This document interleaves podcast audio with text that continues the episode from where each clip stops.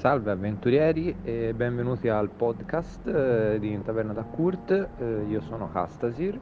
In poche parole vi spiegherò eh, un po' quello che si cela dietro eh, al,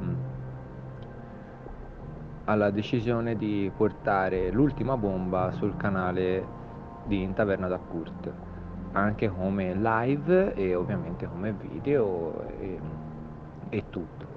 Inizialmente ho scoperto dell'uscita dell'ultima bomba quasi 6-7 mesi fa, eh, un prodotto della mm, casa produttrice di giochi di ruolo Serpentarium che ha già fatto uscire giochi molto belli livelli, eh, quali Anime e Sangue, eh, Sine Requie piuttosto famoso e l'ultima torcia che anche eh, al momento è sbarcato anche nel mercato estero con l'edizione in inglese The Last Torch.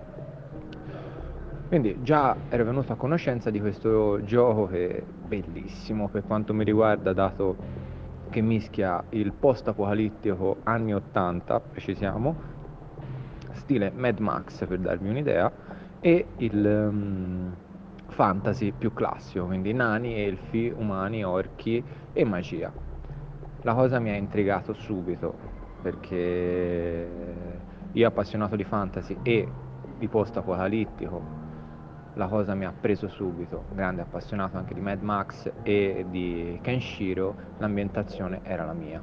In più l'aggiunta del fantasy sarebbe stata l'epicità fatta, fatta gioco di ruolo che altro dire? Mm, le regole sono piuttosto semplici, si basano sul D10 system esattamente come eh, l'ultima torcia.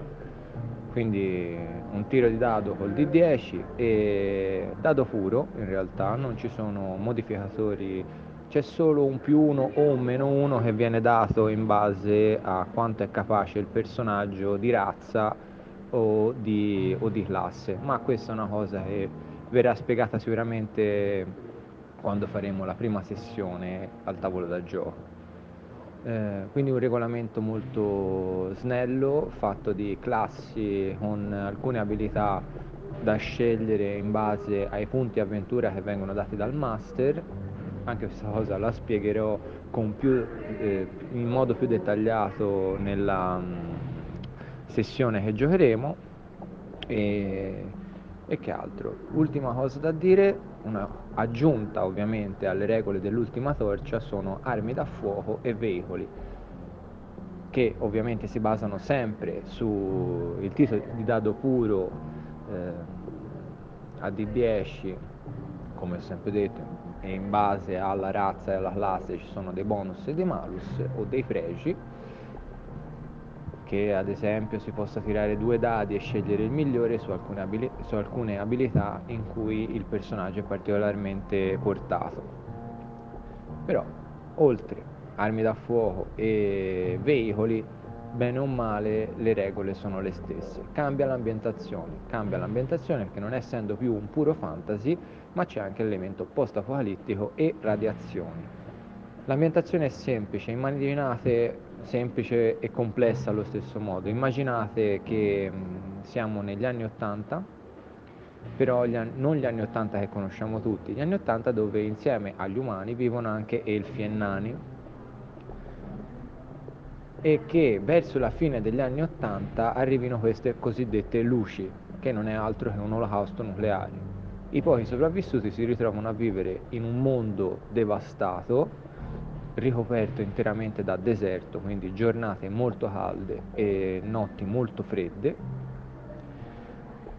E in questo mondo non esistono più ovviamente grandi città, nazioni o quant'altro, ma esiste solo gli avamposti. Avamposti sono eh, zone sicure dove i sopravvissuti non vivono, sopravvivono alla giornata si è persa totalmente ogni tipo di legislazione e moneta, infatti vige la legge del più forte e anche i, gli avamposti sono legiferati bene o male da questa legge o comunque quelli hanno cercato di autogestirsi con una legiferazione lo fanno solo nel loro avamposto che altro dire, come dicevo, la moneta non esiste più, siamo tornati al baratto e si baratta munizioni per cibo, munizioni per acqua, munizioni addirittura anche per la vita a volte.